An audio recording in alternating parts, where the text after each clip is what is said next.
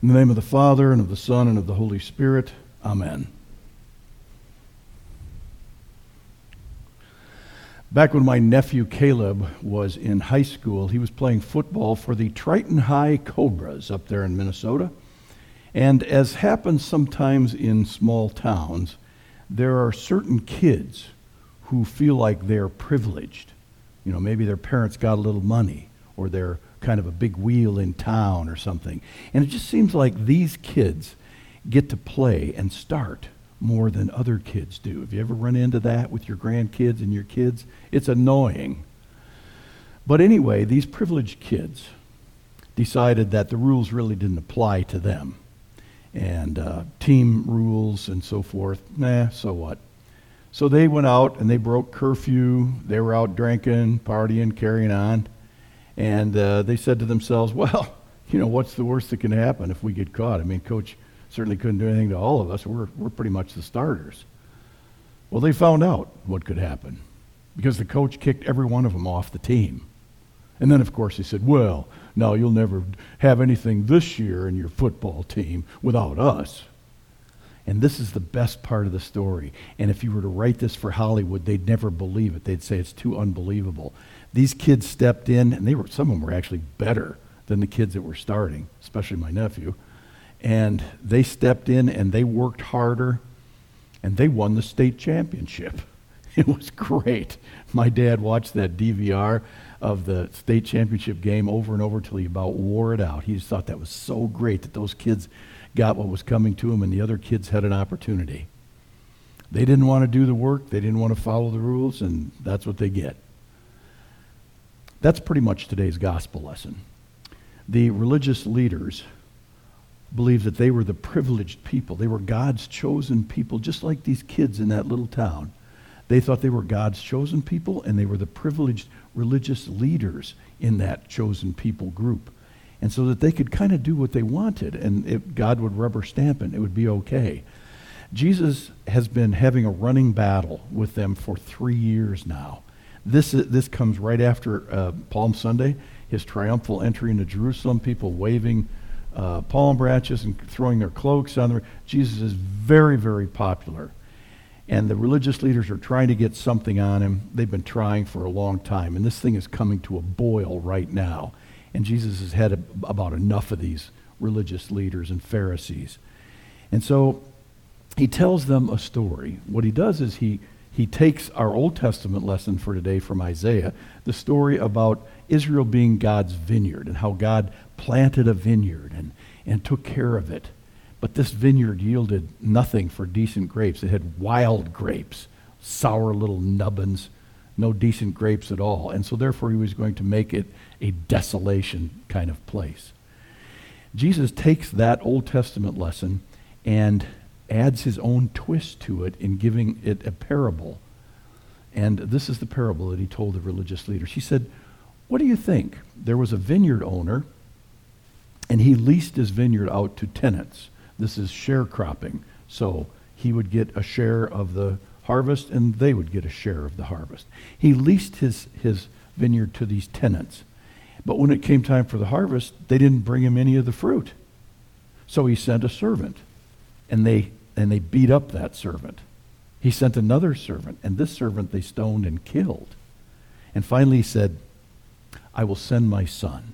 They will respect my son. But instead, they killed the son. They said, This is the heir. Let's kill him and we'll take the vineyard. I don't know how they thought they were going to do that. Anyway, that's what they did. And then Jesus asked the religious leaders, Now, now what will the vineyard owner do? And they said, Why? He will put those wretches to a wretched death and he will lease out the vineyard to those people who give him his share of the harvest. And Jesus said, That's right. That's you. The kingdom is going to be taken away from you and given to people who produce the fruits of righteousness. And what are these fruits of righteousness? Well, peace, joy, love, generosity, all of those kinds of things that's talked about in the New Testament. If you look in Galatians 5, the fruits of righteousness are things like peace, love, joy, patience, faithfulness, generosity, gentleness, and self control. These are all the things that show that you have God's Spirit in you. Now, this, this is not a, a kind of works righteousness sort of thing where, you know, you do these good things and then you deserve God's kingdom. Because that's, that's what the Pharisees were always looking at. This is not fruits of the Spirit means you, God owns the vineyard. We don't own the vineyard. And we would expect to pay rent, you know, to give our share of the fruit to the, to the vineyard owner. It's God's world, and we get to live in it. And so the fruits of righteousness is simply this is our response of gratitude to God's generosity to us. It's not works righteousness. The fruits of the Spirit.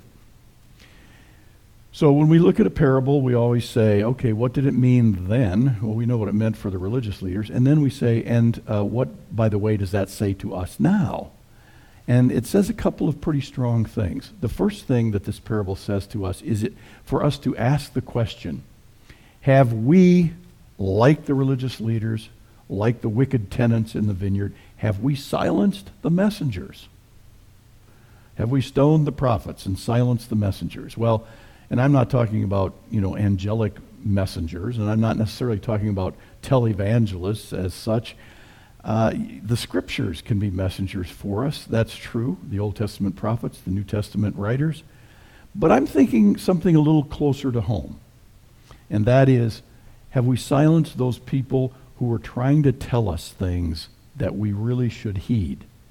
And that would be things like our friends, people like our friends, maybe some of our coworkers, certainly our family members, and especially our spouses sometimes try to tell us things that would be good for us to know? Have we silenced them? So if your if your good friend says to you, you know, kind of concerned you're spending a lot of time with that cute new secretary we've got. And I'm not sure your wife is going to be all that thrilled with this. I'm a little concerned about you. It could be because you need to be concerned.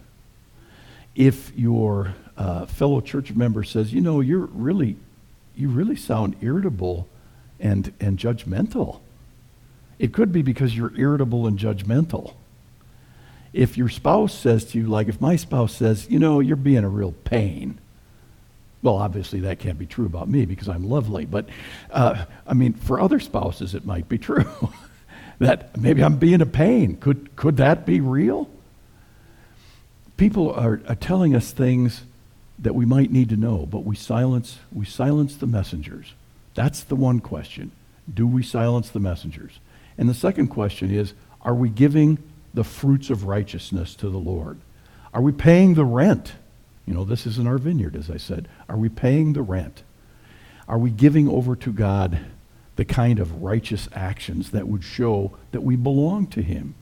When people look at us, are they seeing peace, love, joy, patience, faithfulness, generosity, gentleness, self control? Are they seeing those things? Or are they seeing what people saw with the Pharisees rules, regulations, smugness, arrogance, and superiority? Are they seeing the fruits of righteousness? People want to follow somebody who has the fruit hanging from the vine. They don't want somebody to say, well, this is what I'm going to do. They want, want to watch and see what you actually are doing and have been doing for a while. They want to see the fruit on the vine. That's how people come, become attracted to the Christian faith. This is a fellowship of attraction, not promotion. Let me tell you what you should do. No, no. Just watch what I am doing and see if that makes sense to you as a world that you want to live in. The, the fruits of righteousness. So when we look at this parable today, we ask ourselves, Am I letting messages in? Do I take feedback from other people? And do I go, you know, that really is true about me? I need to change that. I need God's Spirit to help me change that. And am I showing those fruits of righteousness to take care of people, the poor, the widow, the orphan, the stranger, the sick, the dying? Am I doing that? If I am, then I'm showing the fruits of righteousness. Amen. Now may the peace of God, which passes all understanding, keep your hearts and minds through Christ Jesus. Amen.